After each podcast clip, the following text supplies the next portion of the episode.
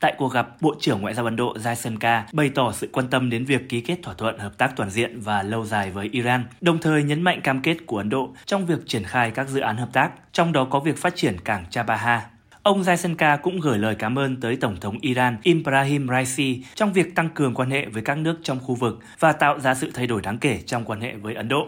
Trong khi đó, Tổng thống Ibrahim Raisi khẳng định sự cần thiết trong việc theo dõi và đẩy nhanh việc thực hiện các thỏa thuận giữa hai nước, bao gồm kế hoạch phát triển cảng Chabahar. Ông Raisi cũng nhấn mạnh mối quan hệ sâu sắc giữa Iran và Ấn Độ, cũng như nỗ lực của hai nước nhằm phát triển và thúc đẩy hợp tác trong các lĩnh vực như chính trị, kinh tế, khoa công nghệ, giao thông vận tải và năng lượng. Hai bên cũng đã trao đổi quan điểm trong các lĩnh vực chống khủng bố và tội phạm có tổ chức, hợp tác thiết lập sự ổn định và an ninh ở Afghanistan, tăng cường thương mại quốc tế và việc duy trì an ninh, đảm bảo tự do hàng hải trong vùng biển quốc tế. Trước đó, Bộ trưởng Ngoại giao Ấn Độ đã có cuộc gặp với người đồng cấp Iran Hossein Amir Abdullahian.